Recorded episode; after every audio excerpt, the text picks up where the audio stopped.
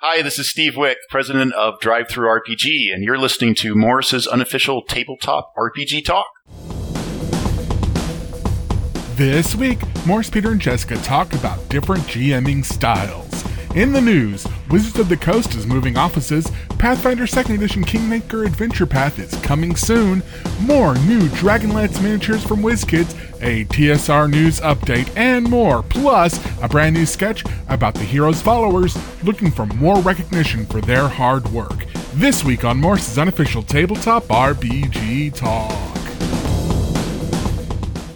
This week, this sorry excuse for a podcast is sponsored by Lilith's Mattresses. Lilith's Mattresses have a unique combination of high performance straw and hypoallergenic newt scale filling, which delivers contouring pressure relief, core support, and a guaranteed 87% lice free sleep. Oh, that just sounds awful. In my experience, people need a few lice to remind them that they're alive. Nothing like a good rash to focus the mind. Well, I suppose if you want to spend good money on a glorified sack of straws, I suppose you should get one.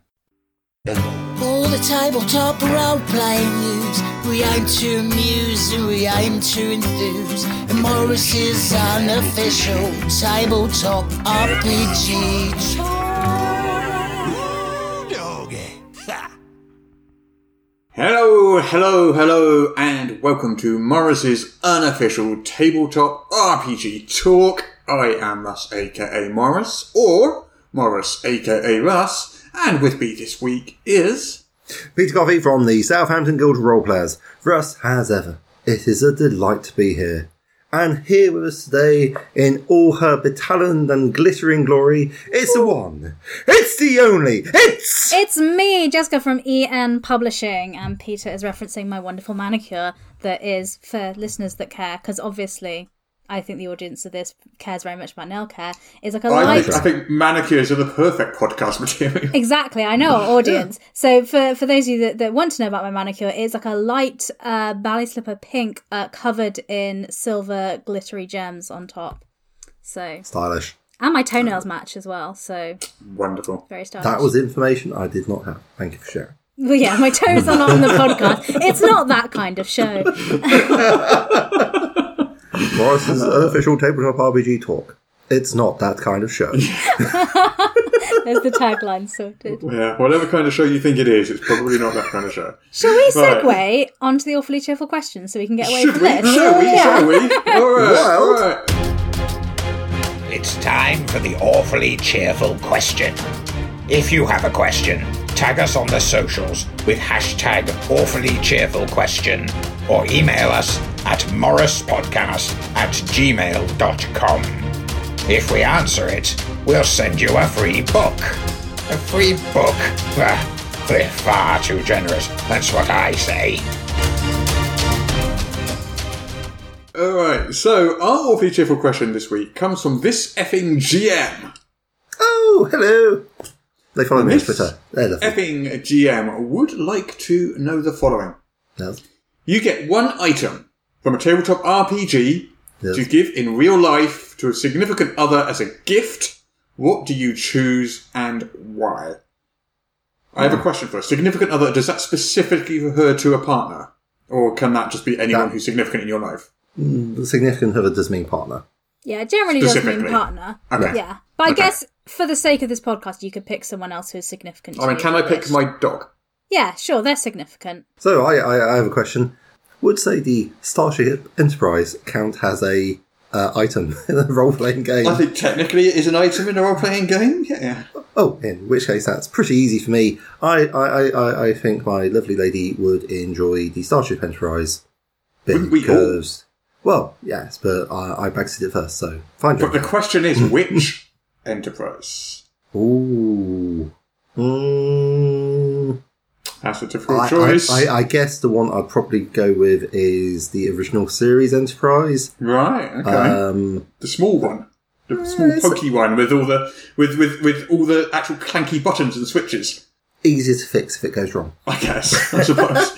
You've got to think about maintenance for. Before You've got to they invented maintenance. touch screens or digital anything in the sixties. Yeah. And I, I think the surge protection's a bit better. I guess. Sorry.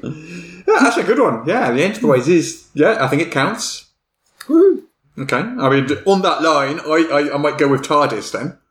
But we're just choosing That's- like super epic, massive, super Let's- powerful vehicles. Yeah, now. I think Uh, Peter's chosen vehicles, so I think Yes. we can't choose vehicles now. What what can I say? I'm a one All right, trick I pony. got it. They're on my so, mind. okay, so, so, assuming that the significant other we're referring to is my dog, Yes.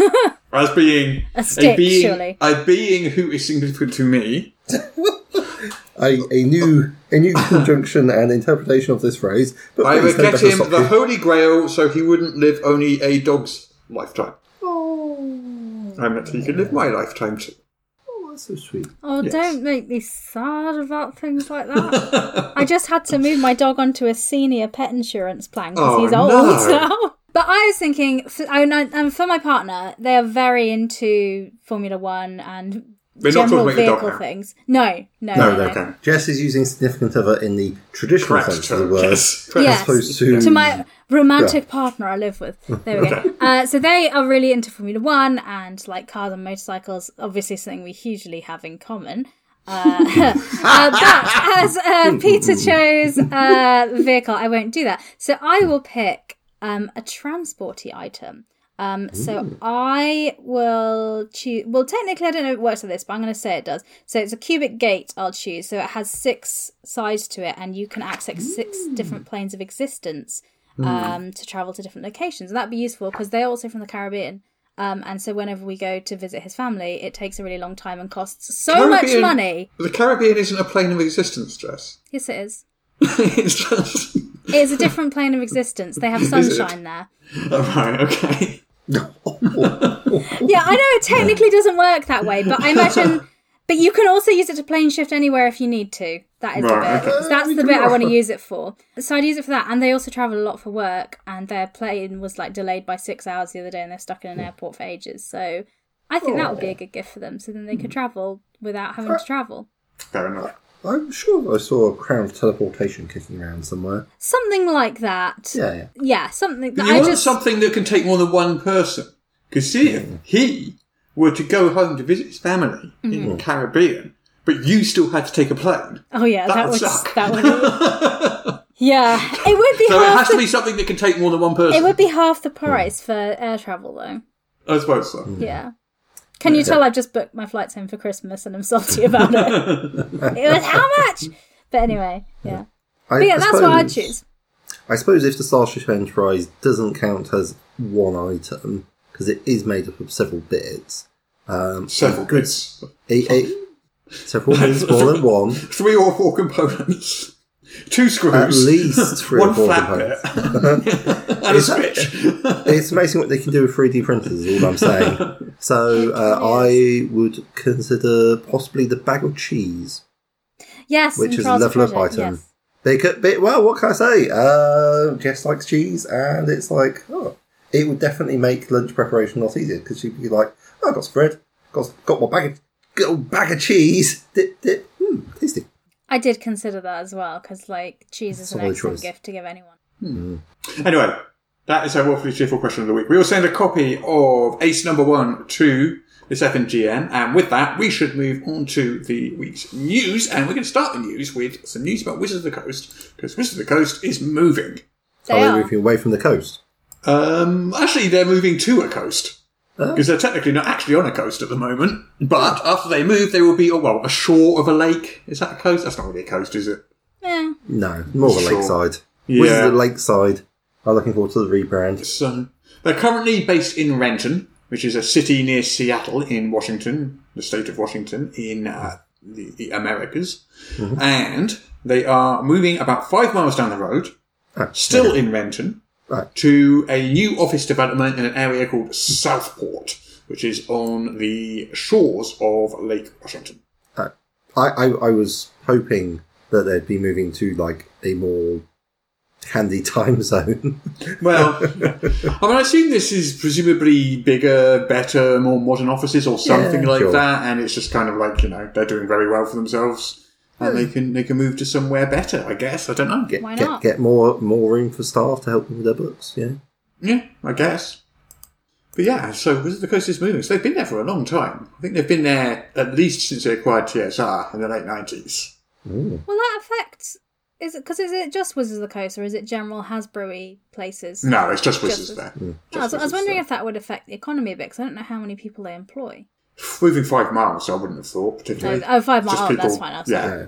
Just you know, sometimes when you get People big just have to catch yeah. a different bus to work, is Uh, what that means. Yeah, yeah, is- yeah. I mean, this is is this news? Oh, sure, why not? Well, Okay. Is this- Yes. Sorry, Peter. We'll move on. There's some other there's some other Wizards of the Coast news that you'll love, Peter, as well.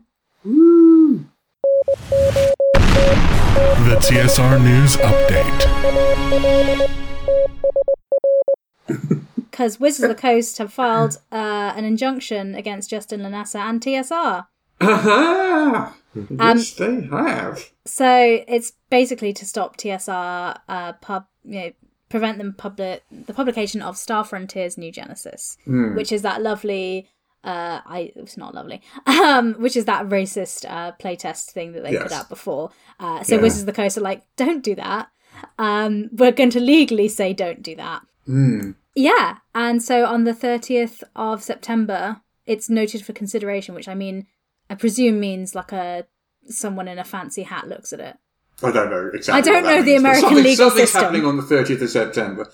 Interesting that, so what they're saying is that the, the lawyers are claiming the hmm. company will suffer irreparable harm to the reputation Yeah. due to customer confusion and that Wizards will become associated with the document which contains racism and transphobia. Yeah. Which obviously we've covered before. We know it does. And, um, yeah. There's no, no, I'm not really surprised that they're doing this. Yeah. And I think it probably is vital that they do it because I think I think it will end up becoming like linked with Wizard of the Coast and you know stuff like that if they don't. Yeah, for Just people, from people who don't know the history, yeah. who don't know what TSR is or the difference or anything like that, it will you know it, it, there is a danger that it could start to This is TSR version 3, Russ. Like, a lot of people know who TSR was, and they became Wizards of the Coast. I mean, that is a known thing. So then finding a TSR branded product, you're gonna ask some questions and leap to the wrong conclusion due to this whole. Um, yeah if you're not following this yeah exactly Yeah, yeah. um this literally only stops them publishing Star Frontiers New Genesis or stuff with Star Frontiers on it. Um, Yeah. So all of the other stuff, like the TSR trademark and all of that other stuff that It's they're separate, currently ongoing. yeah, thing, that's all. isn't it? that's Yeah, nothing to do with this. That's all separate. This is just to stop them releasing that particular product. okay.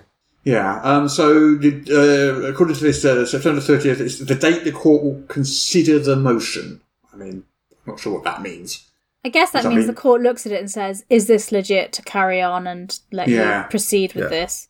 Yeah, does it mean that they'll actually grant the injunction on that day or not, or does it mean they set a date to hear I imagine it properly, means they what? set a date. Yeah. I don't fully know the US legal system. I don't know hmm. the UK legal system either. I've Yeah. not had to navigate it before. Luckily, they've No. not found me yet. So But they do know where you're going on holiday for Christmas now. I, I literally just said the Because you, Caribbean. you have just revealed. I said the Caribbean. That's there are many places I could That's be. quite, quite a large place. Now, I don't think they want to deal with the international jurisdiction issues. Thank you very much.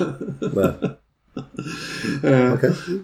yeah, so, yeah, that was our TSR update then, I guess. Yeah, let's move on because they're terrible Yes, people. I don't we like talking always want to them. move on from the TSR updates. We don't like them. Do you want to talk about Pathfinder instead? We can talk about yes, Pathfinder. Cool. What are they Uh, up to? Well, they're well, they're, they're making tabletop role playing games, Peter. Let me tell you. Really? You'll be shocked to hear. Wow. That- we should talk about them on the podcast.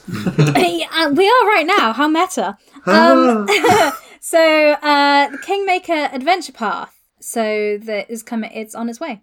So it's going to be released uh, on November eighth. So it'll be available. And it sounds like it's. I don't know much about this Adventure Path. I don't know if, if you folks have something to chime in. But I'll it's massive. it. Massive. It's six hundred and forty page hardcover. Hmm.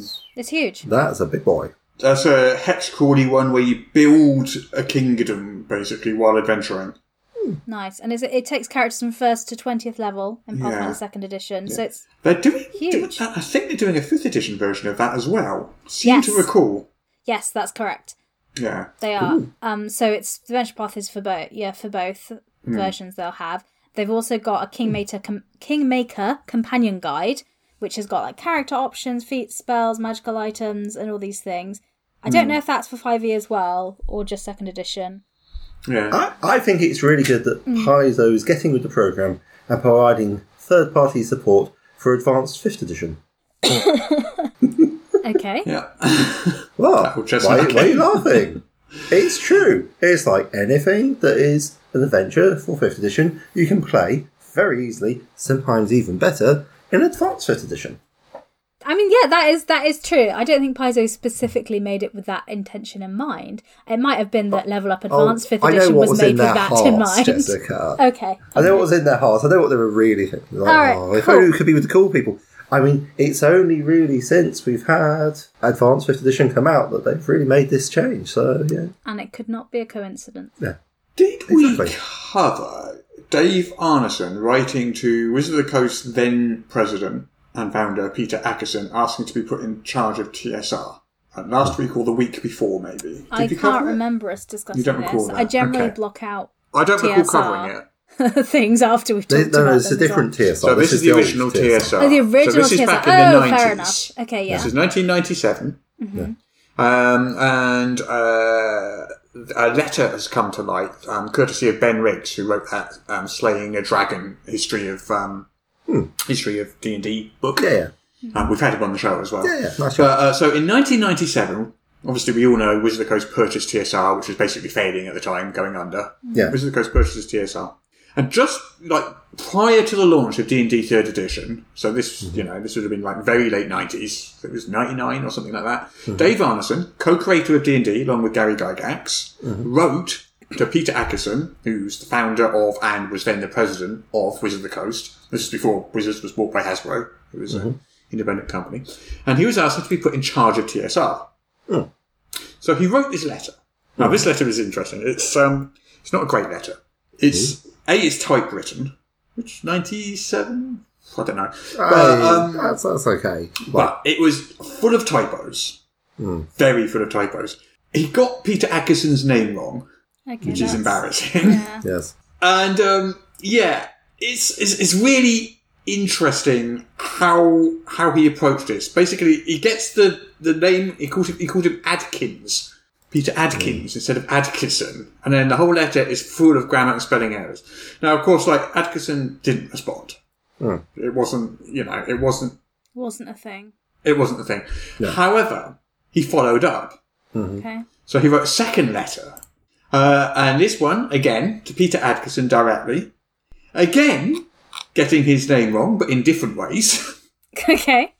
At no point, I don't think, did he ever get Peter Adkison's name correct. Uh, and, and tried again. And, um, I don't know, it's really weird. It's really bizarrely unprofessional. And letters that are just full of just errors, factual errors, grammar, mistakes, getting people's names wrong, and stuff like that. And this is from one of the co-creators of D&D. And then asking, and on the basis of that letter, asking to be put in charge of D&D. Put in charge of the newly purchased TSR. I mean, I've heard of drunk texting, but I've never heard of drunk letter writing. I, I don't think it wasn't drunk letter writing, but um, He got his name wrong. It's full of typos. I'm like, it sounds like an angry rant. yeah, well, it wasn't. I- there was I- no anger in it, but yeah, it was just. Oh, they oh, were sure, sure, sure. They were just trying to apply for a job, pretty much. A job that nobody asked them to apply for Um, yeah. that wasn't advertised. Well, eh, but in fairness, the games industry is a bit like that. Yes. Okay, fair enough. Okay. yeah. I, I'll bow to your superior knowledge. Well, I only, I'm back working at EN Publishing because I applied for another job and asked Russ for a reference. And he went, Oh, I didn't realise you were applying for jobs. Do you want to do this job instead? I was like, so, yeah. Yeah, getting someone's name hmm. wrong is quite bad. Like, I'm dyslexic, so I make my fair share of spelling and grammar errors that Hmm. Russ can attest to. But getting people's names right, I always make, try and make sure I do. If you because are it can be writing to somebody, get their name right. Yeah, that's- and if I'm I a- think that's hmm. that's writing to somebody rule one. Yeah, And especially if you're asking for a favour as well. yeah, hmm. Yeah, like, try and get the name right. yeah. No, Yeah. no, no word is as sound. No, no word is as sweet to the ears of someone has When- the sound of their own name. When did this all come out? Is it, is it come out as part of the Wizard of the Coast lawsuit, or what's the, what's the um, no, so this is just some stuff that Ben Riggs. I don't think he included it in his book, maybe for space reasons or whatever. So, or maybe he did. Um, but he's he's kind of releasing things like these on Facebook Yeah, to help sure. promote the book. So, Sure. Yeah, well, so oh, Hmm, it's- interesting. it's really, interesting it really is interesting though. Yeah, Interesting D and D history. Yeah. yeah. So, what else have we got in the news? The One Ring RPG by Free League. Uh, yeah, okay. There's an expansion for it now. Well, no, Ooh, it's coming out. now? Coming out in the autumn. Oh, is that ruins of something? Ruins of Ruins of the Lost Realm. Yes. Okay. Uh, so yeah, so it's uh, a setting book. So it's doing the ruined cities of the kingdom of Arnor. Arnor. Even sorry, I got that wrong. But yeah, so it's it's like got all the different regions of its pieces in. It's got different sites of interest. Some that are from Tolkien's books, and some that they've made new for the game. Um, yeah, it's coming out in autumn. So uh, yeah, I I haven't actually played League's version of the One Ring. I have the book, and it's very pretty, but I've not had a chance to get to and play it. But yeah, but I, I imagine this will be another very pretty book. The cover looks Yeah. nice. So this is this isn't coming to Kickstarter, is it, or is it just coming straight to? No, it's not saying it's a Kickstarter. It's just it's, it's coming because they, kickstarted the um the One Ring originally, but this is a a follow up setting book. So I think they're they're not doing a Kickstarter for that. Yeah. Okay. Well, talking of the One Ring, sort of. Remember Adventures in Middle Earth from Cubicle Seven? oh yeah, yeah. Because Cubicle Seven had the the one the Lord of the Rings license before Free League. Yeah. And Yeah, yeah. Adventures in Middle Earth was the five E version of the One Ring at the time. Yeah, It good, included- good exploration rules. Yeah, Yeah, it included journey rules, which um, I'm not ashamed to admit inspired the journey rules in our own level up game. Oh, absolutely. Yeah, yeah. So those journey rules have been expanded into a full exploration pillar and made into a hardcover 5e book, Okay. which they currently have on Kickstarter. So this book, there's an interesting bit of trivia here.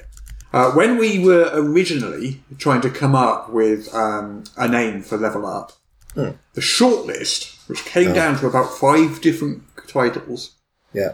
One of I, them was I, this. apologize, I apologize for groaning because when we say a shortlist, there was like about 300 entries that Muggins here. Yeah, but we did collated narrow it into down. a spreadsheet. Yeah, but we did We narrow did it narrow down it to down about five. significantly, To about five. But um, Uncharted Journeys was one of the one of the names we nearly went with. Hmm. And this is completely coincidental, but um, that happens to be the name of this book, which is a book about the exploration pillar in 5e. Hmm. Just a just a weird, you know, those weird kind of coincidences that happen. Ooh. So I am very tempted by that because it I, is a cool looking book. It is. I do like good journey rules, but it's it is it is a specialist subject almost. Is that I don't know. Sorry, that I mean, it's the weird. entire exploration pillar, I think. And I think it's just the journey rules. Mm. What's interesting is it's not doing as well on Kickstarter as I would expect. Uh, have they funded? Uh, they have Yes. funded now. Ah, well, there you They- go. But a, a helps. company the size of Cubicle 7, I would have expected them to blast past like 100k on the first day. Hmm. And they've only just got past like 10k, They're not Uh, even like past almost a 10K week yet. in. Yeah. Sure. Which, so I don't quite understand what's going on there because they've got reach, they've got marketing reach, they've got a reputation. They're, it's, it's, it's an interesting one. I'm just wondering if their marketing hasn't kicked in yet or something like that, and we're going to just suddenly see it shoot off into the stratosphere next I mean, week. the Kickstarter page looks great. It's got all the yeah, it does, doesn't it? Yeah, there. it's a The great price- looking page. The book looks great. The price is you know. good. The book looks good. This is the thing with crowdfunding campaigns, and I said this to people before. Sometimes you do everything right, and it just doesn't run. Hmm. And it's it's it's one of those things because I think sometimes people think with crowdfunding that you do all these things and it will go well, and it doesn't. Sometimes some things just don't go, and some things really really do go as well. Even then, when you look at them and you think, I don't understand why it is. Yeah. yeah. Yeah. So it's just one of those things. Yeah, and they've it all looks nice, and they've got some nice add-ons with it all rolled up as well. Hmm. I mean, that was quite nice. I like that. Yeah, I mean, Yeah, it looks it's a cool. great, it's a great looking product. Yeah, yeah. It really is. Um, I'm, I'm, yeah, I am also surprised that it's not done more. Well, maybe if people want to check it out and have a look and see what you think about it, if it's for you, uh, Vault Mm. 5e Uncharted Journeys. Yeah. I think I'm going to back it anyway because I, I think it does look cool. Yeah. Mm, mm. Yeah, and it has funded. Another thing that caught my eye was something called Bullets and Bleed Throughs, Oh, no, which is a Weird West yes. 5e game from Right. Outland Entertainment. Oh, Okay. And that was kind of fun. Um, so that's that's currently on Kickstarter, Yeah, and it has uh, it has funded. yeah. No, it had yeah, it has. So it, it was it's, it's quite a small um, small project. So it had um, a three hundred dollar goal, and it's done about one point five thousand. One point yeah, one point five thousand dollars, and it's got four days to go. So it's a small project, but it does look it does look kind of cool. I do like the look of it. Ah, it's And I don't know, is there a Weird West? I mean, there's a lot of 5e powered things out there. Is there a Weird Yeah. West one out there? I am struggling to think of Weird West using 5e. I don't think there is. Or if I there think- is, I've not heard of it. Probably, if I was going to do Weird West, I'd use either Deadlands Hmm. uh, from Pinnacle Entertainment using Savage Worlds, or I would have a look at Haunted West from Chris Spivey and Hmm. Yeah. Darker Hue Studios. Those would Yeah. be my choices. 5e, hey? Hmm. Uh, who's Jason Fisher? Is that someone who I should know? And I'm embarrassing myself by admitting that I don't. Uh, so Jason Fisher wrote uh, Papa, Lucy and the Bone Man from the Books of Before and Now series, published by Outland Entertainment. I'm not familiar with them. That's just I'm just reading what it says here. Oh, here we go. Yes. Oh, it's got it's got quite old school style art in the side. Yeah, it's black and white, isn't it? Yeah, yeah. Which which makes a lot of sense actually, uh, because uh, certainly with such a budget of uh, what was it, three hundred dollars, even Mm. allowing for a bit of under egging to make sure it goes. That's it's still a very tight budget to produce books on and so forth. Hmm. Uh, PDF's ten dollars. A novel. There's a novel. Oh, Papa Lucy and the Bone Man's a novel ebook. Okay, so you could read about it before you back it. Although uh, it's got four days left, and uh, yeah, by the time this podcast comes out, you're probably going to have to be quick. Yeah, But- yeah. I, Yeah. I might have a look at the novel. Actually, it sounds quite interesting. Yeah. Fair enough. Fair enough. Fair enough. Right, okay. Um, is there any news that we've not covered? Uh, there is, Uh, and I've got a little Kickstarter I saw, which I think is quite fun as well. Hmm. Just Mm-hmm. because I'm in the mindset of it, because I'm looking at Dungeons Hmm. and Delvers Guide all day, most days at the moment. Um, there's a book of riddles um, for role-playing Riddle. games. That's interesting. Okay. It's called You've caught of- my. You've caught my I'll eye. share it with Uh, you. What an excellent idea. it's- I don't, I don't know this creator. I've not seen them before. So they're based in Poland. right. So Dennis, who lives in Poland, and it's a book. This is their second one. They've made a, one before a Kickstarter campaign that went well, and they're doing another one. And it's just a book full of different riddles that you can put into your games, and it's also got the mm. different puzzles. And they've set them at three different kind of levels of difficulty. And they've also included hints for the more difficult ones, so you can try and guide your players through them. Back this project. And it just seems Click. Done. So on on thing, and it just looks quite nice. They've got a nice looking hardcover version that they're making as well. There's got the PDF version. Uh, I, I'm, I'm sorry, nice Jessica. Could you could you repeat the title for me? Uh, I asked for no particular reason. Book of Riddles, complete edition for role playing games. Book of Riddles Complete Edition. I put the link- And I thought that would be that would be nice to use with the Dungeon Delvers guide as well. So, Yeah, yeah. but yeah, so but as one of your obstacles maybe for the node system. But yeah, it just looks really nice, and uh, it looks like a nice like it's got a nice. It's doing quite well. It's well past its goal. It's fully funded. It's got about two weeks to go. I just think that looked really nice. And the PDF version, I think you could easily get that because if you're just using it to drop in your game, No, I've just backed it for the hardcover. or you could get you know if you want. But Uh, um, I, I, I thought nine euros for a PDF was a very reasonable price. It is, isn't it? Yes. Um, yeah, it just looked really nice. I saw that and I thought, oh, that's a nice idea. It's, it's really, Yeah. and I think if you're doing a Kickstarter campaign as a newer creator, I think doing something that's got a really clear and specific thing it's doing, and you use it this way, is a really good, good way to go. Absolutely. But yeah, Yes. and it's it's titled very nicely as well. I know exactly what it is. And I've got some news as well, or I, something I thought was a little bit different, a little bit exciting. This is for Desi Quest, which is a high quality actual play featuring an all South Asian cast. Oh, cool. Yeah, yeah. Uh, I mean, it's no secret that I'm not huge on actual plays, but this seemed like it would be pretty interesting and certainly offer novel takes. Uh, a Desi, of course, being a word used to describe people from the Indian subcontinent and their diaspora. Uh, oh, apparently the So, John, you don't often see Kickstarters for actual plays, do you? No, no. But it's actually quite a good idea because it's like Oh. raising the funding to, To do it well, get it yeah. going. Yeah. And then once you've got it going, then you can apply for a subscription for people. And if you're doing They- well, then The cast they have for this are like famous actors. I've had a Yes. look as well. These are these are people I know. Like Well, that'll explain why they need a Kickstarter. then. yeah, that's why they They've need the budget these for it. Yeah, yeah. uh, That looks like it'll be Um, really good. yeah, I, I, I, I'm not hugely familiar with them, but certainly because I don't know everyone in the uh, tabletop space. But yeah, it, it, it looks it looks good. Um, It's going to be an interesting take. Uh, so yeah, I can see this being quite fun. Actually, Ooh, a urumi sword, a flexible sword with multiple blades. Huh. Oh, I think yes. I, must, I guess they must have been uh, doing a bit of Bollywood acting in there, maybe. Huh. Awesome. That does sound awesome. That's doing very well. It's yeah. on over sixty three grand, so Yeah, yeah. Uh, versus funding say well. fifty thousand gold. that is great. Speaking Yeah. of actual plays, Oh yeah. okay. segue. Uh, so Yeah. this week, um, so at EN for Ian Live, we sponsor actual plays that do Level Up Advanced Fifth Edition, Yeah. um, and we announced the ones that we're going to be sponsoring for the rest of 2022. Oh, is Um, it? Yes. Uh, Yeah? So every quarter we pick three actual plays and uh, Mm-hmm. we we sponsor them. So we give them some money and some assets, and then we kind of promote them on EN World and talk about them on you know Mm-hmm. podcasts such as Morrus's unofficial tabletop RPG talk podcast, for example. Oh, and you got the name right in one shot. Amazing. You have truly arrived, Uh, I'm a Jessica. Truly professional. arrived. Uh, but yeah, so we've got some Yeah. some really cool kind of stories coming in. So we have so we have Cast Party, and they Mm-hmm. are a. Let me get up the full details actually, so I can talk about it Thank you. properly.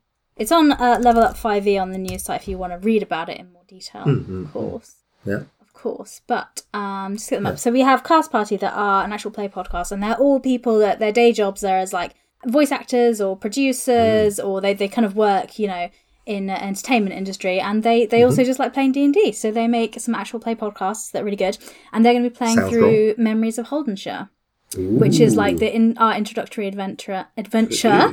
So they usually use fifth edition, but they wanted to try out Level Up Advanced fifth edition, and so they're like, "We'll do Memories of Holdenshire" because that's literally designed to introduce you to the system. um, so yes, they're doing a podcast for that, which is starting on the twenty second of October, wherever you listen to podcasts. So that'll be a good one. Yes. Uh, and then we have Tales of Initiative, uh, doing Oh. the Dawn of Vengalia, and they're starting a brand new campaign, and they're planning to play through from level one to level twenty. It won't happen all in 2022 because obviously it's going to be too quick. But they're, they're, gaming, yeah. but they are starting this now, and they're using Level Up Advanced Fifth Edition. So it's a, it'll be if you're interested in seeing all the different levels of play and watching characters grow, that'll be a really good campaign to kind of watch. Um, and we're sponsoring now when they start, uh, which is in October, and they're starting on the second of October, and that'll be every Sunday, and that's at two pm on Twitch. So on the Sundays, uh, that's a great one to tell as well. And Tales of Initiative, we chose them because they're a community of actual play tabletop RPGs. They they focus on telling you know diverse and inclusive stories, so they try and have you know a range of different people in the cast, which is very nice. And we also have uh, table quests as well.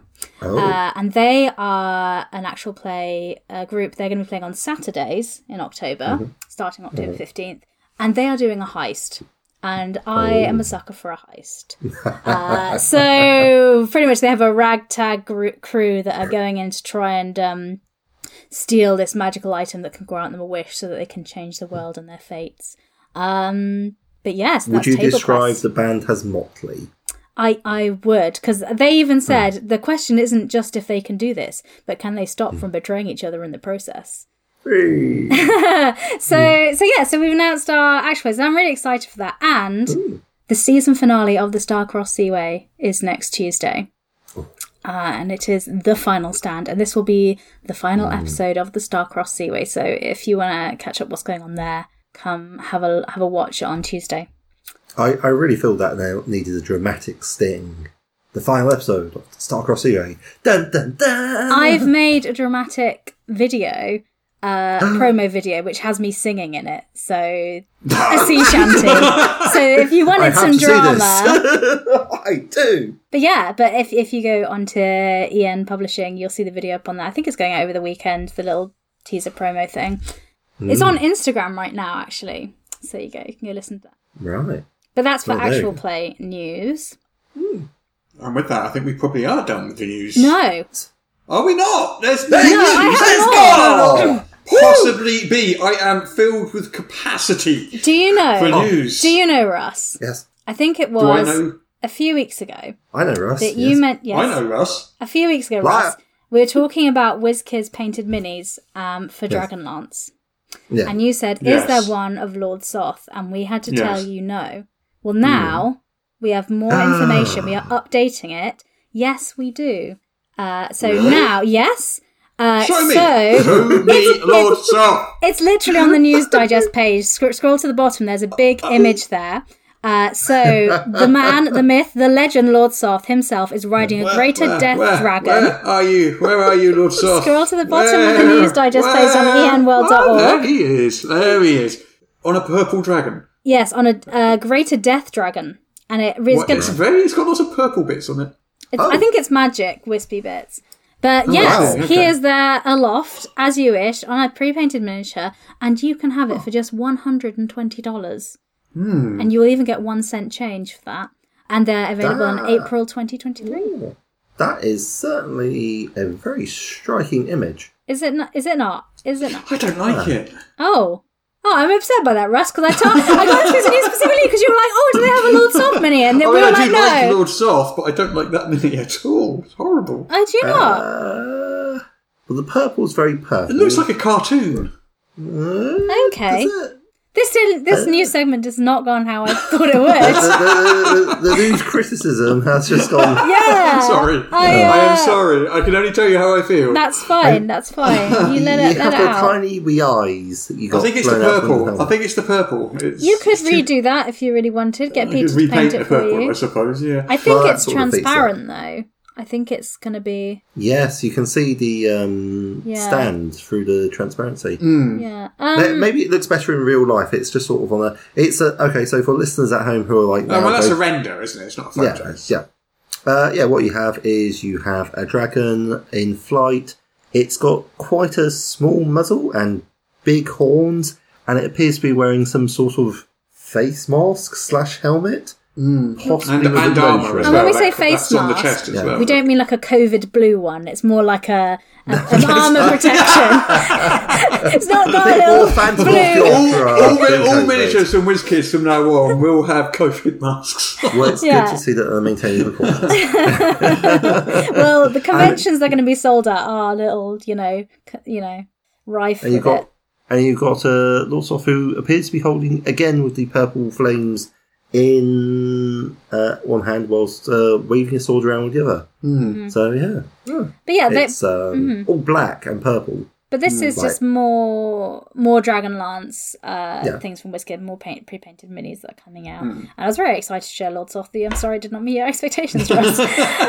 but yeah, and I have but more news for you. What? There's more. So the Origin Awards. cannot, cannot be possible. So this is kind of interesting. So the origin, Oh yeah, Origin. they're changing the categories, aren't they? Yeah. Exactly that, exactly that. Um, so for the 2022 awards season, they're basically changing the categories for awards. Uh, so there's 12 categories now, so they kind of reshuffled them and added a few new ones. So I'm assuming because of the type of submissions they've had, it made sense to kind of make it fit. Uh, but for role playing games specifically, instead of having three awards, there'll just be two awards, and they're kind of based on product type. So there'll be an award for best role playing game core book, and a 2nd mm-hmm. one for best role playing game supplement. supplement, Yeah. So that's yeah. kind of the two awards. What's that'll be at the interesting is they, ch- they change it quite often because, like in 2020, mm. there were 10 categories. The last year there were 14, and now there's going to be 12. correct. Hmm. So, you know, they do change it quite a bit. Hmm. Yeah, but I think it's based on what the industry's doing and what makes sense Yeah. and different people they have in. But yeah, we, we shall see. But the awards take place that'll be next year in April, end of April, when they'll be yeah, happening. a GAMA in At Nevada. Yes. Yeah, okie dokie. And for now, I think that is all the news that I Are you sure you're not going to surprise us with another sneaky bit of news? I mm, wait. Oh, oh, oh. Can no, there I'm be? sure. I am sure. This is, try- this is trying. Hey. I was looking. I was trying, but I think I think that must be some news. I'm done. All right then.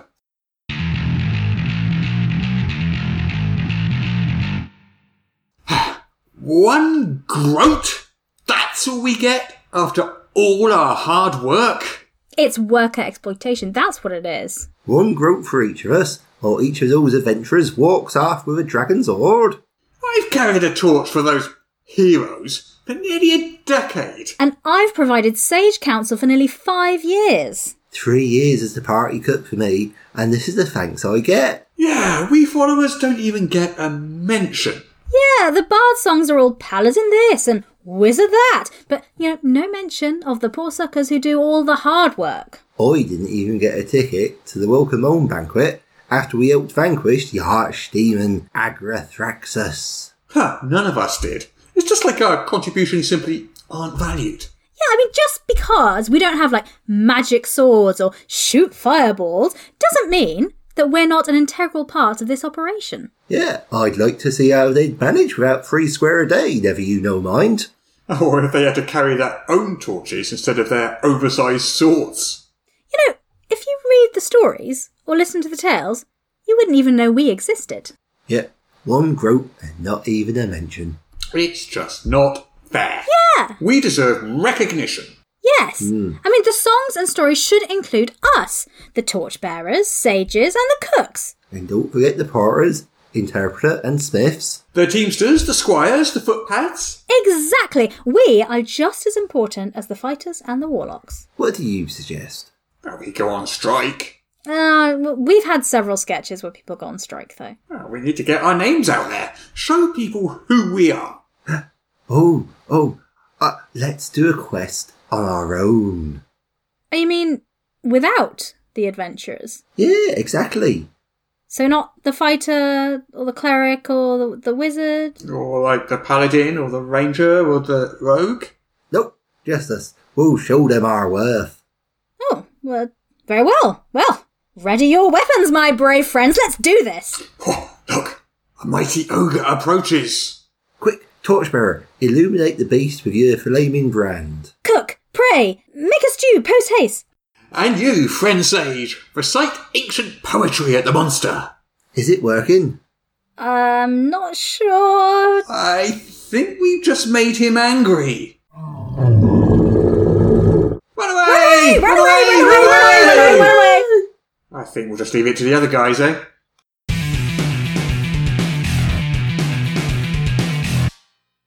Malak the Maleficent here.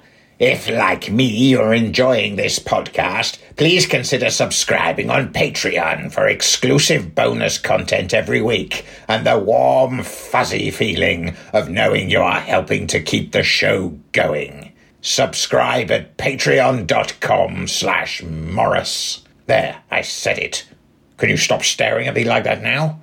The things I do. All- all right, all right. Don't forget, patreon.com slash Morrus. Can I go now?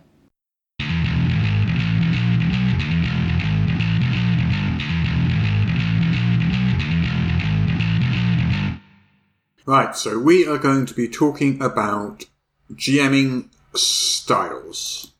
Yes, a topic I know a lot about. Okay then. So, well, you have experienced different GMing styles, hmm. and you have your opinions on which ones work for you and which ones do not. Correct, hmm. I, do. I think my GMing style probably has changed over the years. Hmm. Um, so I hope for the better, but I don't know. And I've experienced a few different ones as well. And more importantly, I've read about a lot of GMing styles, so- many of which I've never come across in real life.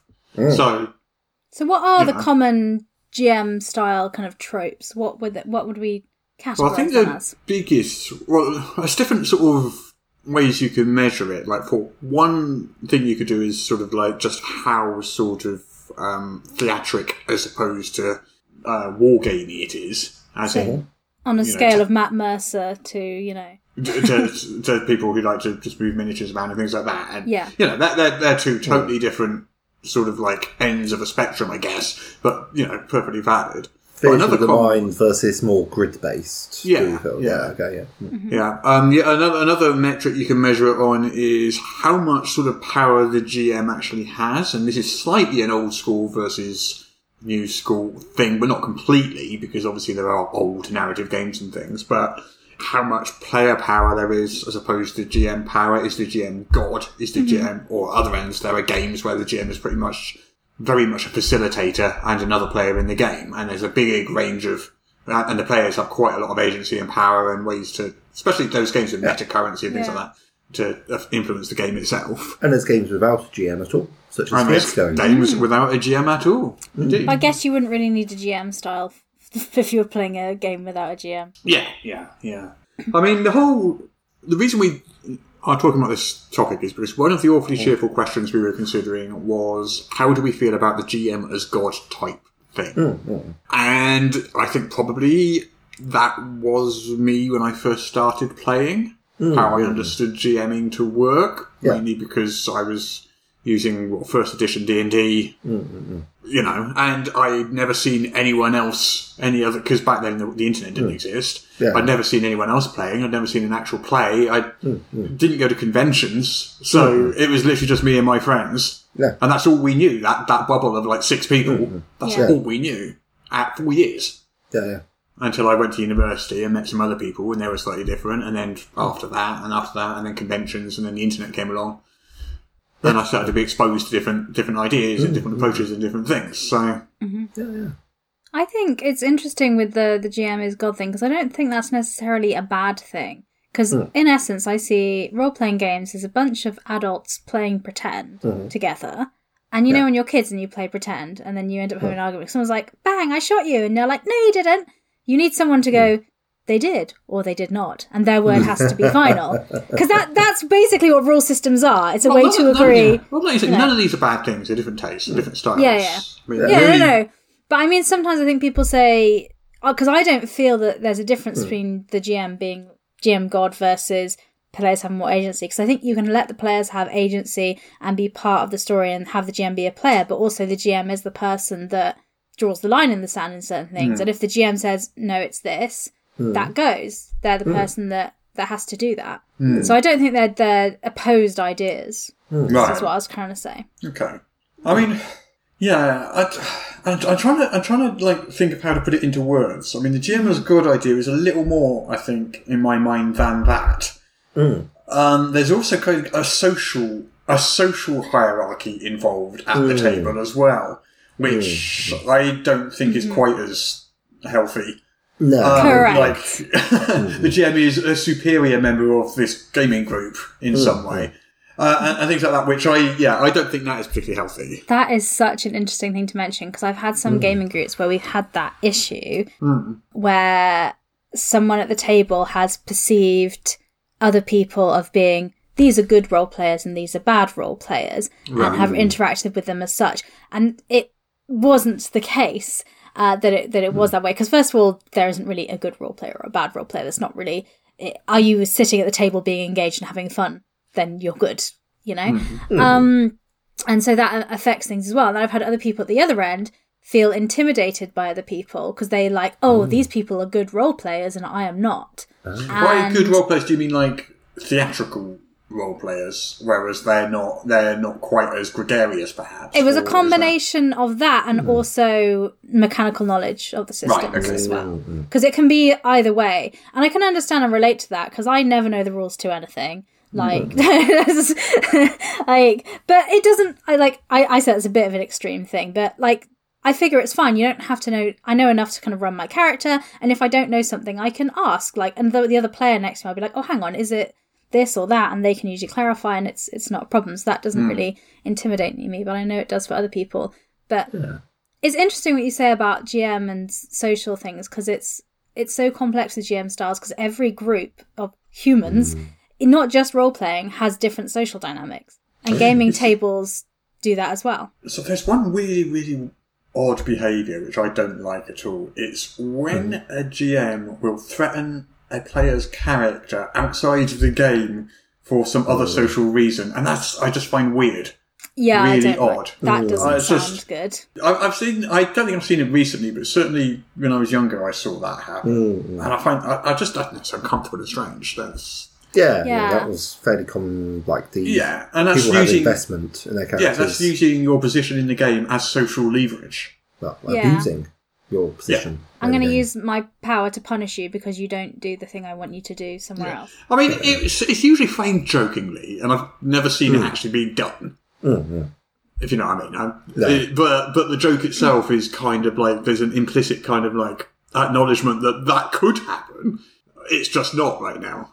I think the reverse is bad as well because I think there's a stereotype that if the GM's partner is on the table, do they get preferential treatment?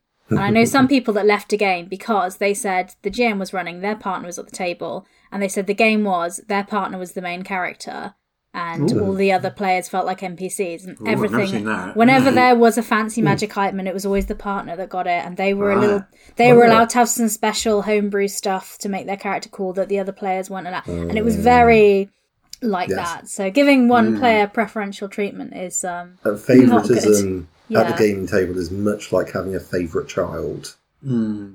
It's like, you know, something that everybody mm. does. Yeah, One other thing that's interesting about I'm joking. gosh, one, oh, but also very. I mean, even if you think you're hiding it, you might not be doing it very well. But anyway, anyway, mm-hmm. moving on. One of one other GMing style thing is mm. how rules. What's the word I'm looking for? How how Rules as important are the rules to you? Yeah, As hmm. opposed to how much you're willing to just wing it and make something up. Hmm. we we did So- an episode on that a while back, didn't we? We did rules as written versus rule of cool. Kind of, hmm. yeah. I mean, my my rule is if I'm running a game and I don't know the rule, Yeah. I make it up. I'm not gonna. People aren't there to watch me read a book. Yes.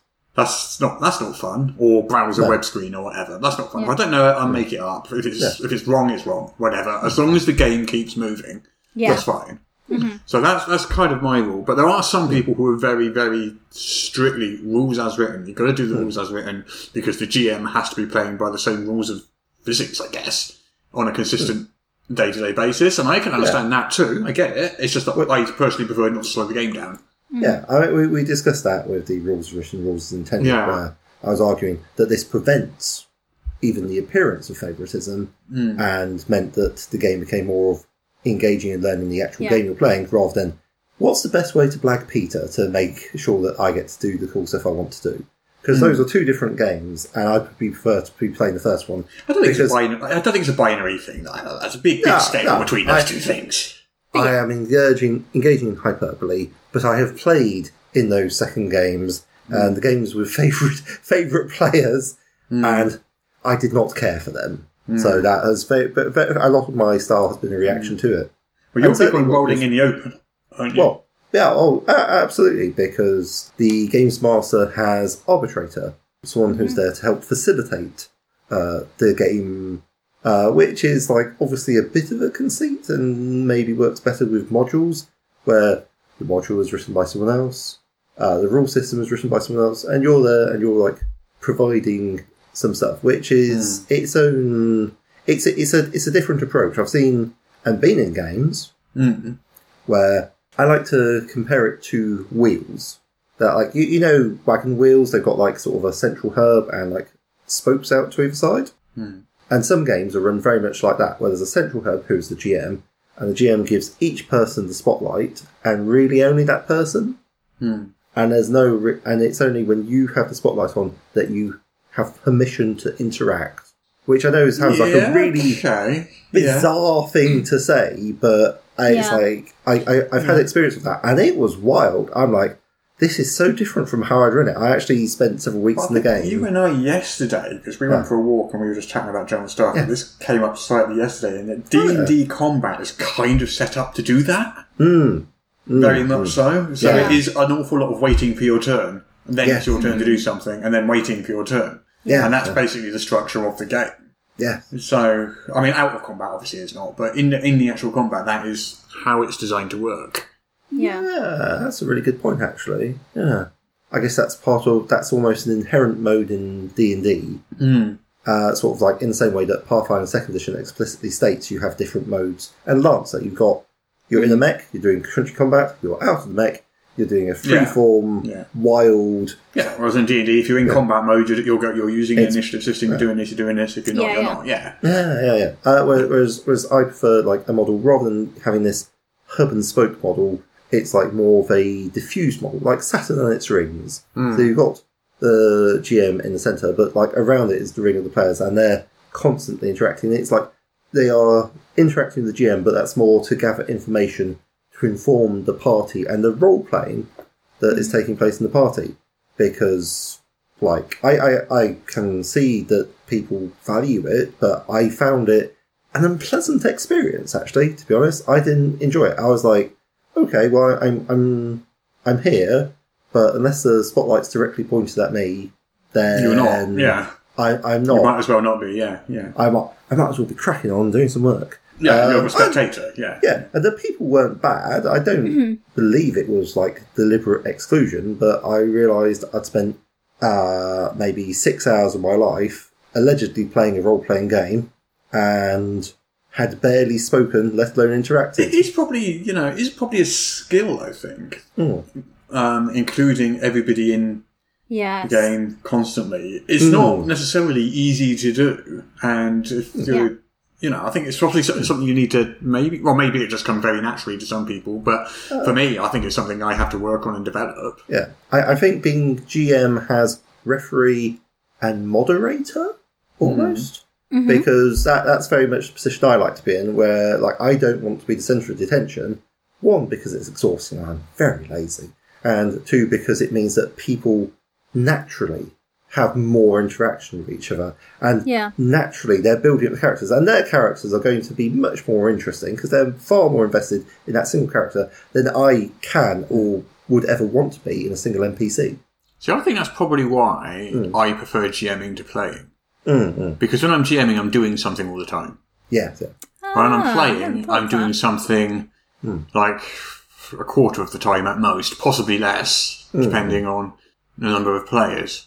Yeah. And especially as we discussed yesterday in combat, Yeah. especially D and D combat and the Hmm. way D and D combat works, I always know what I'm going to do. And D and D combat is famously quite slow. Yeah. Yeah. You know, if you're waiting 20 minutes for your turn, and then your Hmm. turn, because you know what you're doing, takes 30 seconds, and then you're waiting 20 minutes, Yeah. I Yeah. find that quite hard to stay focused It's on. it's interesting you say that because as, a, Yeah. as a, from a player perspective, I do feel that with combat in D and D, I do Hmm. have to wait for my turn. But when I'm role playing, I am constantly doing something. And I don't mean I'm constantly talking and other people Yeah. are having moments, but when we're having like social interaction and things like that, I'm constantly doing something, even if my character isn't talking. Like I'm reacting to what's going on, or I'm Yeah. there in character thinking how it's going. So I don't. The only time I feel like I'm waiting for my turn is in But combat. you feel you feel that you're present yeah, I, I feel in very the moment present. during those. Yeah, that's kind But of yeah. especially yeah. when we play in person, because a lot of my role Oh, yeah. playing will be facial expressions or the way I'm sitting or moving, Yeah. and so I'm not speaking over someone and interrupting what they're doing. Hmm. Um, 'cause And- that's and you can, yeah, yeah, in person, you've got a lot more options, like leaning forwards and intently listening to someone speaking really helps them roleplay. yeah, I found, um, and sometimes if you've got like a bigger group, you can have small side conversations if the GM's doing something with someone else, which helps build characters. And that is obviously not possible with a with the tiny single communication channel that is uh, online. You you can do things in Yeah. uh, the chat with people prepared to type.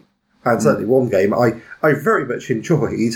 Uh, there was like just a little there, there, there were people who were doing more of the spotlight stuff, and then there was like just back and forth banter. I think I was Yeah. playing a Dark Angel, and they were playing a Space Wolf between us. just like you know, ha- having a little chat and a friendly rivalry going on as a background, but we could still engage and listen. Uh, I found an article called "The Great the, the, Your GM Style and Why It Matters: The Five Common GM Styles." Well, that was the question I asked at the beginning, wasn't it? So, as I was wondering if there was a succinct list of, of things. Mm. Mm. Okay, well, let's have a look at this list then. Yeah. Yeah, So, I, I don't know whether I've never seen this list before, so I can't tell you in advance whether I agree with it or not. This is a live react. this is yeah, yeah. Uh, so this is on a site Russ called reacts. and we react to Russ reacting. greatgamemaster.com, which was the first result that came up when I googled GM Styles D&D. So, number one, the rules interpreter. This is somebody who'll follow the rules as written. Their games generally focus on following the rules on the system used. It's a reliable GM style. The GM is impartial. Um, yeah. That was a lot of the points, Peter, you were saying about rules as Yeah. written, how it allows you to play a fair, balanced game without favourites and everyone knows where we Uh, uh, are. And coming from a design point of view, uh, just thinking about what Russ was saying about if I don't know, I'm not going to look it up, I'll make it up. That's why I'm trying to design stuff that if you are, if you're, if you're like aware of the general principles, you can just make it up. And there's a fairly good chance you'll be right, or at least Yeah. not wrong enough that it's a big deal. It's an intuitive rule system, so you're not Yes. constantly having to look Oh. it up. Yeah. Again, due to the laziness of myself, it's like one of my biggest virtues. Lazy or efficient? See, Right, the next star, the simulationist. Mm. This is kind of like the rules interpreter, but the simulationist has pre-generated everything. This creates and it can create an inflexible environment as the PCs are kind of irrelevant. Okay, the world will continue with or without the PCs inside of it. Oh, whoa. I'm going to come up and argue that because I think a, a world that you know that exists and a story that will continue without players is actually really good world building. Because I think a good bad guy does that. And it also gives the players freedom to interact with the plot or not. Because it's the opposite of a railroad. So say you have a you have bad guy A, Lord Soth ripoff. They're going to do A, B, and C. These are their plans. The players will be given, you know, signs to interact with the story here and like guided that way. But if they choose to run off and like raise chickens in a village for, for five weeks, which players are known to do sometimes, uh-huh. the bad guy's going to continue their plans and do their thing. So mm. I, so I, I would, I think, yeah, have You're- a you're- plan for knowing what they're going to do. But obviously, if the players interact with it and change it, then it will change. Mm. But I, I, I believe you would be describing uh, clocks and fronts there, which are concepts from, say, Blades in the Dark. Uh, I think maybe Apocalypse World as well. I'm less familiar. Mm-hmm. a little But- bit, but just but- like but any where the- system, yeah. But yeah, it's like the world is continuing Hmm. without you, which is unless you intervene in it, which I think is kind Yeah, of cool. I had a Well, that- pirates game I played where we just ended up being silly pirates and having a great time, and we hardly interacted with the plot. Uh, but the GM wasn't annoyed. They were like, "Do you know what? You were all having a great time doing the things you were doing. The world was happening, and you didn't go there, but it's fine. You've had a great campaign, and that's the main thing." And they're like, "And I can use this story again because none of you touched it." so uh, my yeah. my players are happy. Good job, me. Yeah. I've had to do nothing, yeah, and that that's like my happy place as GM. definitely.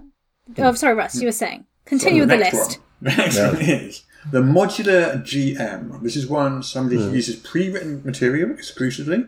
Um, it's reliant on that pre-written material. However, if the PCs stray from that material, uh, the the GM is stuck and runs into problems. I feel this article is taking everything in an extreme. Oh yes, yeah, I, I, I don't think there are five GMing styles either. I don't. It's just what I What? what came up. I mean, I, uh, I think it's okay to disagree with the I. I, I think that describes a. I mean, this feels like quite a dated article, to be honest. I feel this describes someone who I might say is more of a novice GM.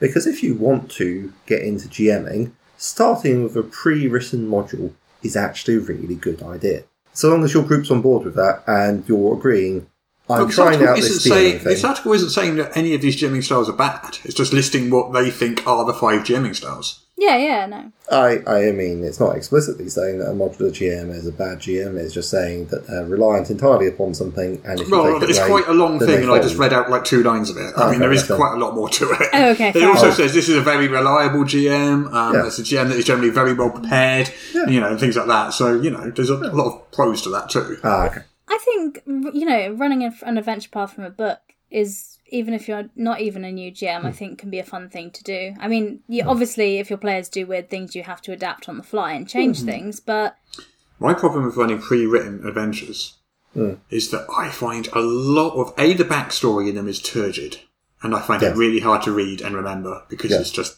bad fiction. Yes. I mean, like worse than a bad book. It's just Yeah. bad. So I find that hard, especially when you've got like four pages of dense text of the backstory of the mm. villain and the motive and all this. Sort of, oh, oh god. Um, so that I, that I find hard to deal with, and Yes. also I find large map based ones hard to deal mm. with because reading through that so you're prepared mm. for what's in the next room at any given time. You're not taken by completely by surprise by that room. It's really boring. Just reading through a hundred rooms Yeah. most you know, like only like a certain number of which are interesting is really boring. Wait, wait, Russ, you're, you're, you're telling me you don't sit down and read encyclopedias for fun? Exactly, You don't just start, oh, I can't wait to get into this atlas. Whoa. it's, it's kind, it's kind of gotten to the point where if I if I'm running a site based thing, No. I would rather just have a vague idea of what say each floor is like than hmm. uh, details of each room, and it doesn't really matter to hmm. me, to the players. Like, there's hmm. a door 30 yards down on the left, and that's the broom closet. Yeah. You know, if they're in there and they're in the room and say, "Oh, was there a closet in here?" and I go, "Oh yeah, there's one over there," that sort of thing. Yeah. You don't need to know that much detail. It only needs to come up. Oh, I'm going to go to the bedroom. I don't need to go. Okay, you need to walk out of the kitchen, down the corridor, up the stairs, through the door to the left. They'll just go. Okay, there's a bedroom upstairs. You go to it. You know that sort of thing. You don't need that level of detail necessarily. I think in a in a map based thing. I, I got to say, in the whole Tomb of Annihilation game I'm running for you guys, it became quickly, quickly apparent to me that nobody was particularly invested in playing the hex crawl part. So I was like, mm. fair enough. So I've read through the book and picked out the bits that I thought were cool. And somehow, somehow you're going to find yourselves wandering into those bits. Who could have expected this chain of events? But it's like someone is like guiding or influencing the story in some way. One would Think. I think. think that's likely. uh, yeah, uh, it's, it's one of the other hats because that's another metaphor that I really enjoy for uh, GMing. The GM has editor, not as director. The director is telling you where to go, where to stand, what to do. Oh, okay. But the editor is someone who's like choosing what bits you focus on, if that makes sense. And that is it's a subtle distinction, but I feel it's quite important. Actually, I, that's how I would define a director, though. Because if you're directing an improvised thing, you're not telling them what to say or what to do. You're just controlling the cameras. But the uh, the actual players still have the agency, um, if you're directing an improvised thing, certainly, yeah. Uh, as I say, which, uh, like- which a role playing game is. As I say, I'm like looking at it from an editing point of view because I'm deciding where the spotlight goes and what what what bits go on the cutting floor. Like, if you want to go to the shops, I can choose to either edit it and have a long shopping sequence, or I can say, well, there's the book, enjoy. Depends upon what seems relevant. Right. Hmm.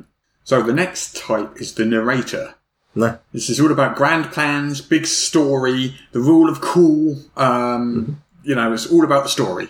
It's all about That great sounds big, like- epic, fun stuff. That's the game I want to be in.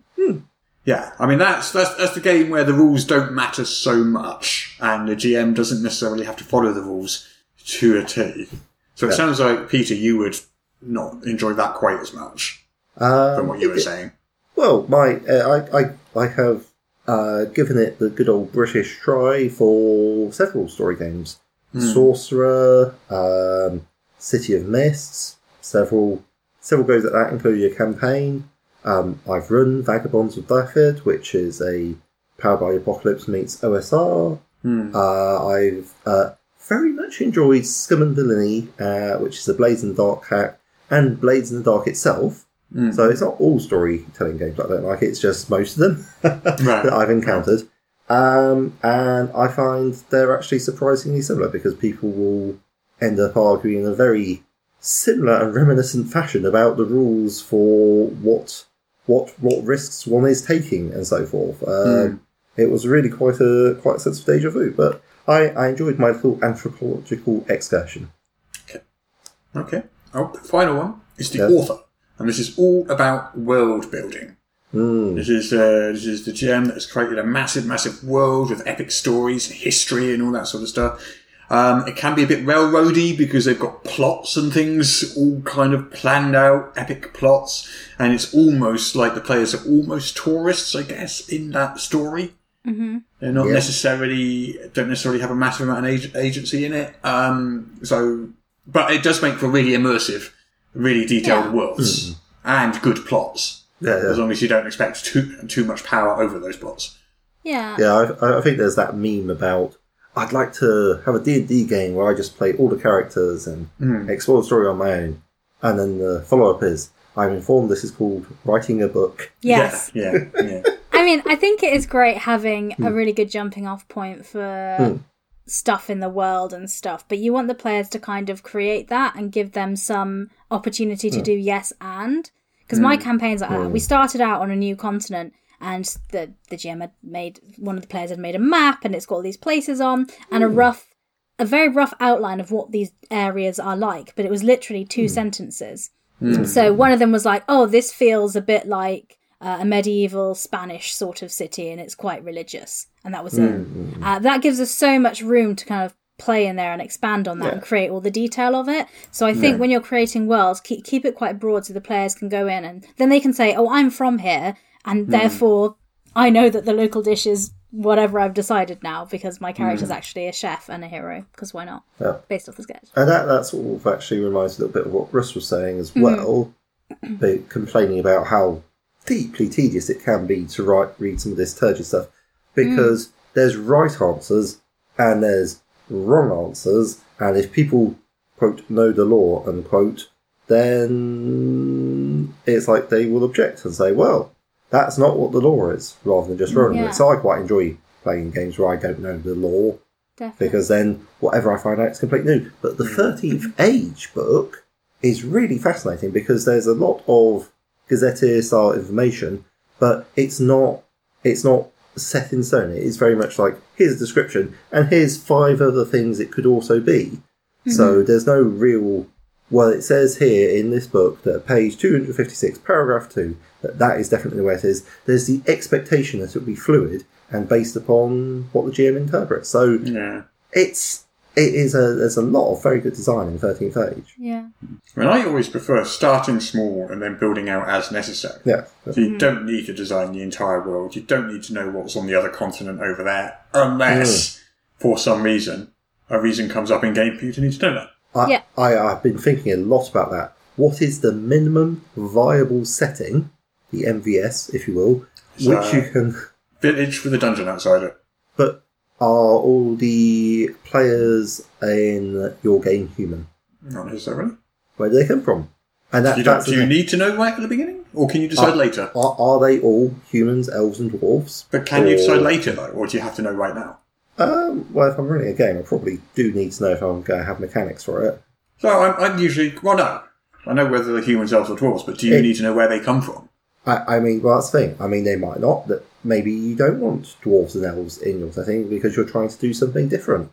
And what about cultures? If I'm running a game of Advanced Fifth Edition, I need to give my players options, which means I need to curate uh, or create to, to choose from a list or to add my own entries to a list. And what I add in will very much determine what is going to be the flavour of my game. But Because then the again, you players keep the detail very, very low. If they just Yeah. say, I'm from a cosmopolitan culture, you just say, okay, you're from the big city up north. Don't need to know any more than that right now. If they go to the Yeah. big city up north, then it becomes an issue. Yeah, Yeah. that's exactly but what we. otherwise, that's just exactly worry about the village and the dungeon. okay. I think so. Sure. One of, I say the law side of things is one of the things that makes me hesitant to be a GM because I'm like, yeah, because uh, I, I, I- going into a setting where somebody might know more about it than me, and I'm meant to be the Mm-hmm. GM, It's like, Well, that's what happens if you like run the Forgotten Realms or something. It's like, well, I would never run the Forgotten Realms because I don't know them at all, and everybody in the world knows the Forgotten Realms better than I do. So, um, that's one of the things. or if they have like a, a what's it a celebrity NPC drop in, like um, I think they definitely had that in a couple of books. I'm like, well, you're talking about this guy like I should know who he is, so Hmm. I guess they must be relevant from somewhere else. I have no idea. I don't care. I could care less. Because Yeah, Forgotten Realms, unless it's an Elminster or a Drizzt, I don't know who it is. my my DM did that because a lot of my group, a lot of my group watch Critical Role, and I don't. Not for any particular reason, because like Yeah. I'm not like anti it. But I just, I just, I haven't watched You don't need to explain. It's fine. Um, don't have to I feel I need to because four-hour otherwise people on the internet. Oh, Yeah, that's true. True. but Yeah. um, and my GM put in a character from Critical Role in as an NPC in a certain thing, and every all the other players were like quite excited, and I was like, "Who is this?" like, I don't know why. Where, uh, and they didn't explain to me afterwards. I was like, "Who was that?" And they're like, "Oh, and it's this whole thing," and blah blah. blah. And I was like, "Okay, didn't didn't get any of that." Um, one, uh, are there any? Are those the five archetypes done now? Then Those are the five, yeah. Wonderful. Because I have a question about GMing, which um, because I am looking to GM a game. It's not my first ever one because I did run you run. have been saying that for years. I know. I remember being at UK Games Expo with you like three years ago or something, and you were like, "Yeah, I'm going to get a GM a game soon." Yeah. I did. I did run. I ran a game of Judge Dredd. Oh, okay. Oh, How did there that you go? It was okay. You're GM now. No, I I, think you're- you're it a wasn't the You- right game for me game. to Yeah, Yeah, run. you're a That's GM now. You is, can't. yeah. You can no longer say you're not a GM. Okay, cool. Yeah, definitely. Um, hmm. but um, I I ran that, but I don't think it was so great because Hmm. it was the scenario was the monkey business scenario that we did for Judge Dredd, which is like meant to be like a showcase of the combat systems. It was quite combaty and stuff like that. Yeah, yeah. And I don't think I'm that style of, of GM. I think I prefer something more kind of narrative and, Yeah. freeform indie type thing. Uh, and yeah, so I'm going. But but one question I have for any type of game you're running is about hmm. balancing the table with time for players, and I think this is hmm. even more difficult in a narrative freeform game because, like you hmm. say, in D and D or something like that, in in combat and things, you have a natural way to go. Now it's your turn. Now it's your turn. But obviously, if you're doing a, a, a kind of a more freeform thing, I'm looking to run ten candles. Which we're, you know, Yes. we have an interview of hmm. next month, which is very exciting. But anyway, Yeah. if you have any recommendations about balancing the table so that everyone gets enough time, because obviously you get Part- some part players. of the problem there, of yeah, course, is player personality, isn't it? yeah, Some people hmm. are more gregarious and some people are more reserved than others. Mm. yeah. Yeah.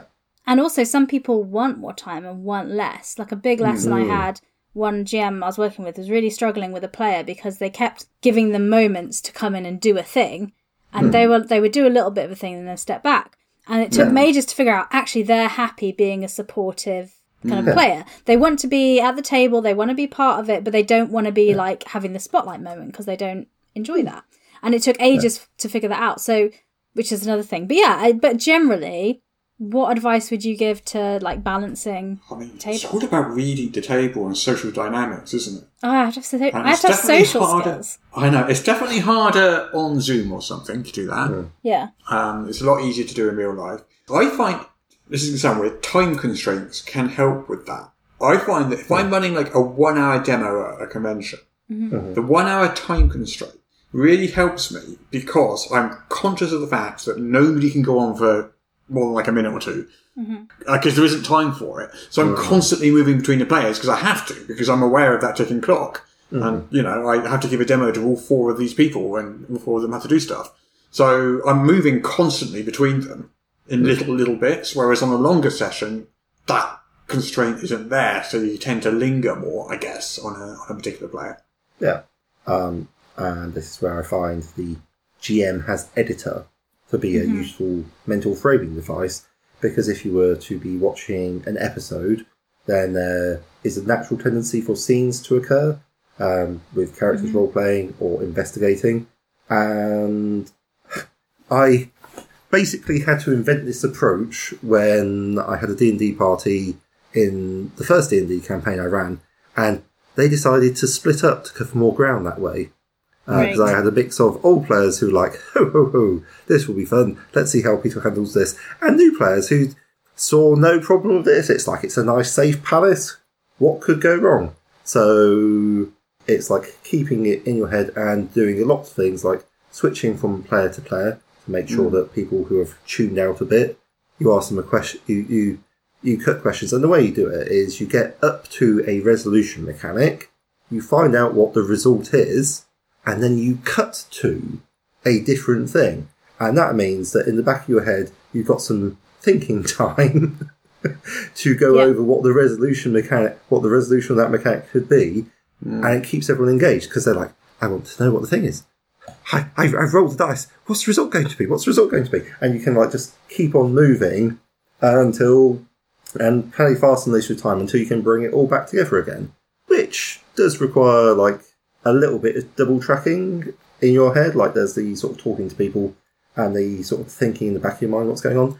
But once you've got that whole, I'm an editor, I'm like just switching from bit of footage to bit of footage to bring people in, makes it much easier. And it means that you're aware when people haven't had a chance to talk, haven't had a chance to play, and like you just check in with them and say, yeah, and what's going on over here, and like you can give them a little bit of a prompt to draw them in. So yeah, because there are people like me who can just talk for England. Yeah, hi.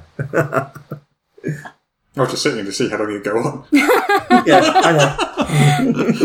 Yeah, I, th- I think if someone says, "Yeah, I could talk for England," the, the, the impulse is just to be quiet and see if they're No, going to there keep was going. one, one of our earliest episodes. I, try, I tried that to see how long he'd go on for, and it was forty-five minutes or something like that.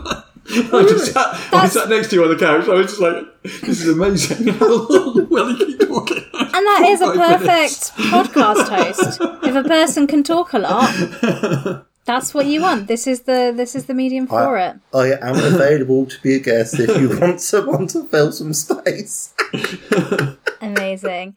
But bringing us back to other kind of GM styles, you know, hmm. as well.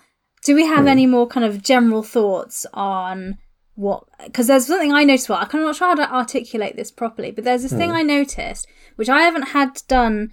My usual GM doesn't do this, and someone else did, and I found it really odd. Where they mm, told me what my character was was thinking and felt about something, not in a bad way. Um, No, so they mean, just said like you open the door and you see a monster, so you feel really scared, and which isn't unreasonable. But usually, I'm used to a GM going, "You open the door and you see a monster," and then then leaving it to me "I to go, "I feel scared," scared," yeah. like, or and that's a really basic mm. example. But I found that mm-hmm. really strange Yeah. and also and it just felt i felt a bit like from like oh like i had a bit of agency taken away from me because also Yes. the thing in the example they did actually was a thing my character wouldn't do because it was a first session so they mm. didn't really know my my character that Had well you chosen to open the door, or was that chosen for you? that too? wasn't the that wasn't the example of what happened but like um but yeah no yeah then they, they hmm. did they did make my character did a thing that i wouldn't hmm. have made my character necessarily do. So like yeah so okay so then you do this and blah blah blah. And it wasn't just like because i think doing that for moving on time would be fine. Like if someone was like okay so you you all decide to go to the pub yeah okay so you all walk down the street and you get to the pub. I think that's fine narrating actions if it's Yeah, yeah, yeah. but i don't know sometimes there's just that and I th- I've noticed it watching a lot of actual plays because I've been hmm.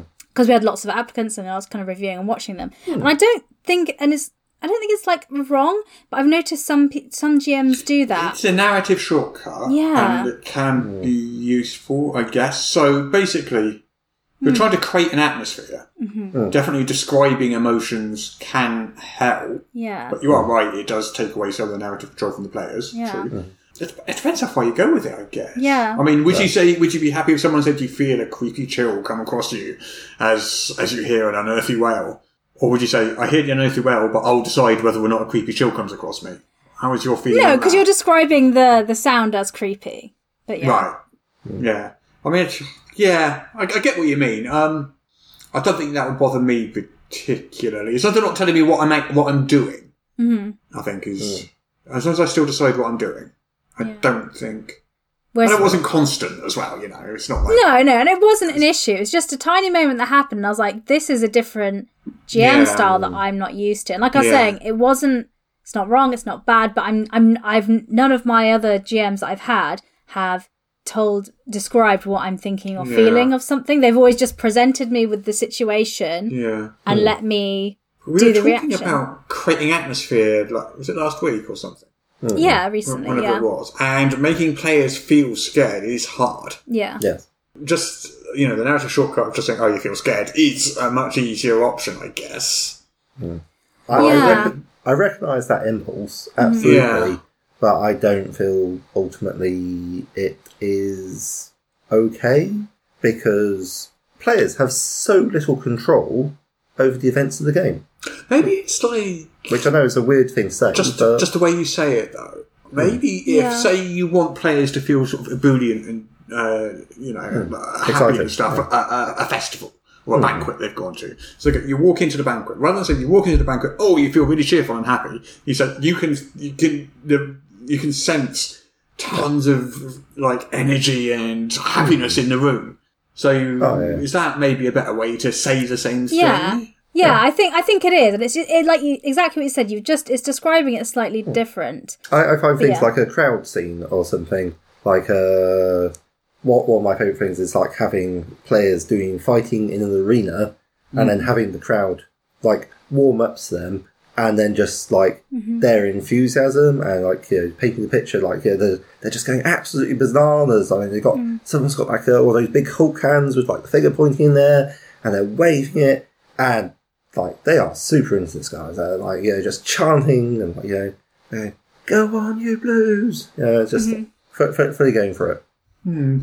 Um, yeah. and that that's trying to evoke it because if you imagine yourself there, like Yeah. how, how would that feel? Man, Yeah, being it's just- cheered yeah, on by a crowd. Guess, yeah, it's just Don't harder to evoke it than to say it. I guess It is, it is, and I'm just so so much more used to someone trying to evoke an emotion. Hmm. And generally, I'll pick up what they're trying to do because if somebody because there's somebody throwing you a plot hook, especially if it's to make your character feel sad because of something that's happened to their backstory. If they're like this situation happens, which is similar to something bad that's happened to your character. obviously then you're Hmm. I, I would pick that up and be like, oh okay, we're doing this, fine, and I'll, I'll play along with it. But maybe It depends on the player as well, though, doesn't it? Some players will play along with you like that, and some won't. Yeah.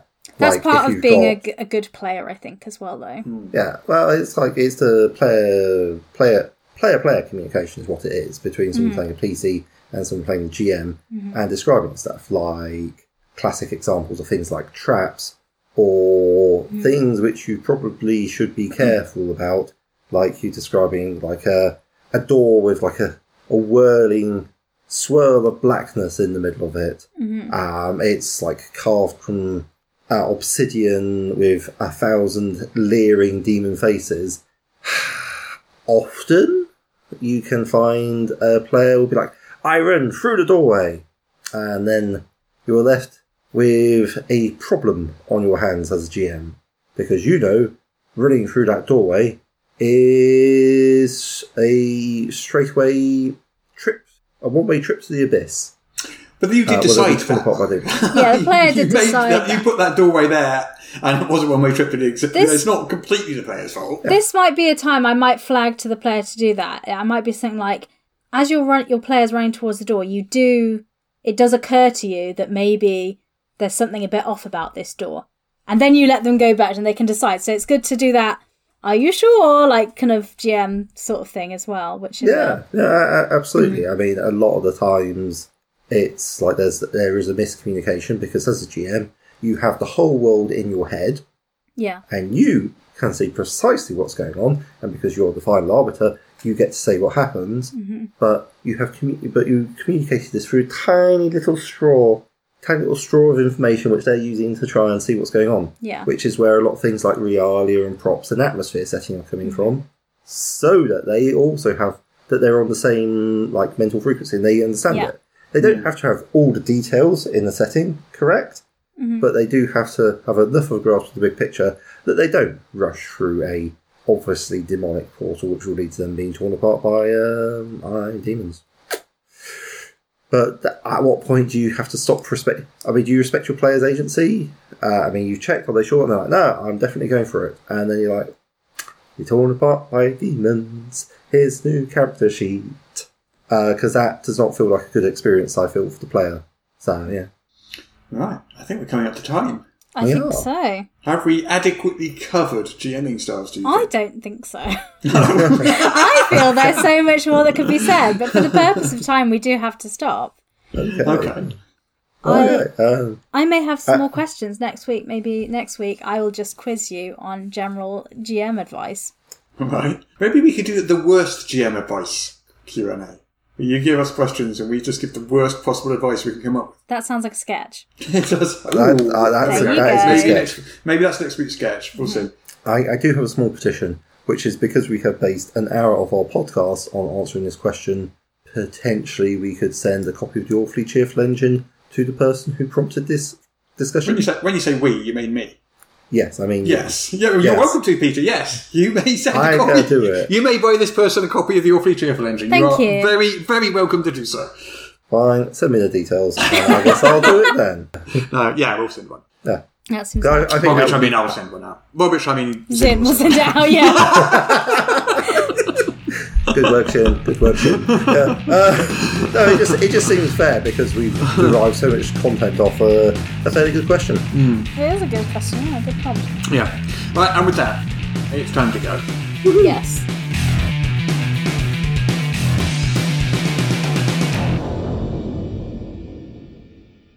Apparently, I now have to read this to you. This is the official podcast of Morrus's unofficial tabletop RPG news, which you can find at enworld.org. You can find show notes at morrus.podbean.com or wherever you found the podcast. If you feel like they deserve it, you can support the show on Patreon. In return, you will receive exclusive bonus content. Just go to patreon.com slash morris. If you're interested in his babbling nonsense, you can follow at Morrus on the Twitter. Send your emails to morruspodcast at gmail.com. Not all of your emails, just the ones you want us to see. Mm, that's it. I'm bored now. You can go away. Shoo, off you go. Goodbye. Get out of here. Yes. Sharon doesn't listen to this podcast. I mean, I'm not. Yes. I'm, I'm, not, I'm not married to my dog, however. we, no one suggested that but you. I'd, I'd marry my dog quite happily. It's not Silence that kind of show.